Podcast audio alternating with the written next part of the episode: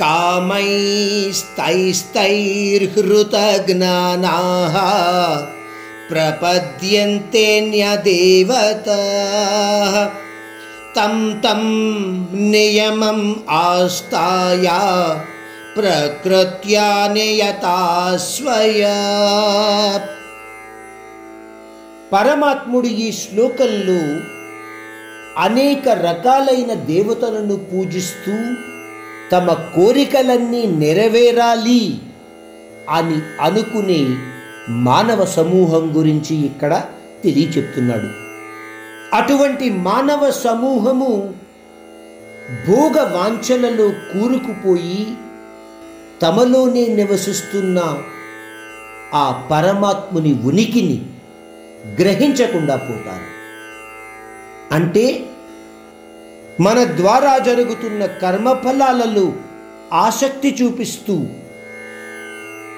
ఆ పరమాత్ముని ద్వారా మనకు కలిగే జ్ఞానాన్ని గుర్తించలేకపోతాము. ఆ జ్ఞానాన్ని మనము నెమ్మదిగా పోగొట్టుకుంటూ ఉంటాము. అటువంటి వ్యక్తుల యొక్క జ్ఞానము అనంతమైన భోగ వాంఛల ద్వారా హరింపబడుతుంది. ఇతర దేవతలను పూజించడము తప్పు కాదు. పూజించవద్దని మనము చెప్పటం లేదు. అంతకు ముందు శ్లోకాలలో మీకు గుర్తు ఉంటే ఏం చెప్పారు?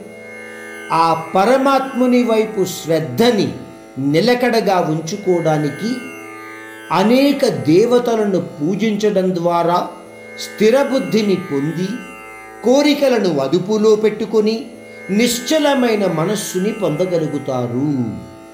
ఆ విధంగా ఆ దేవదేవుణ్ణి కూడా నిలకడగా పూజించే అవకాశము మనకు దొరుకుతుంది. ఈ విషయాలను మనము అంతకుముందు శ్లోకాల ద్వారా తెలుసుకున్నాం. అందువలన దేవతలను పూజించడము తప్పు అని ఎవ్వరూ చెప్పరు. పోతే ఆ దేవతలను పూజించడం ద్వారా నీ యొక్క మనస్సులోని కోరికలను తీర్చుకోవచ్చు.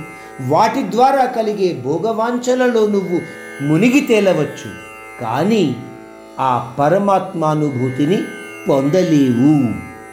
సంక్షిప్తంగా చెప్తే కోరికలను బుద్ధిని మనస్సును అంటే ఈ మూడింటిని అదుపులో పెట్టుకోగలిగిన వాడే ఆ పరమాత్మను నిష్కల్మషమైన భక్తి శ్రద్ధలతో స్మరించగలుగుతాడు.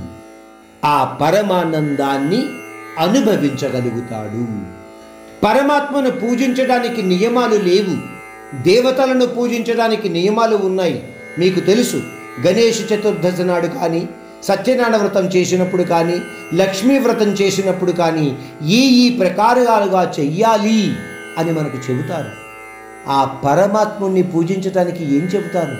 భక్తి ఏకాగ్రతతో కూడిన శ్రద్ధ ఉంటే ఆ పరమాత్ముని యొక్క అనుభూతి పొందే అవకాశము మీకు కలుగుతుంది. పోతే సామాన్య మానవులము మనము కోరికలతో నిండి ఉన్నాయి మనకి. అంత సులభమైన పని కాదు. మనస్సుని బుద్ధిని అదుపులో పెట్టుకొని ఆ పరమాత్ముని నిత్యము స్మరించడము.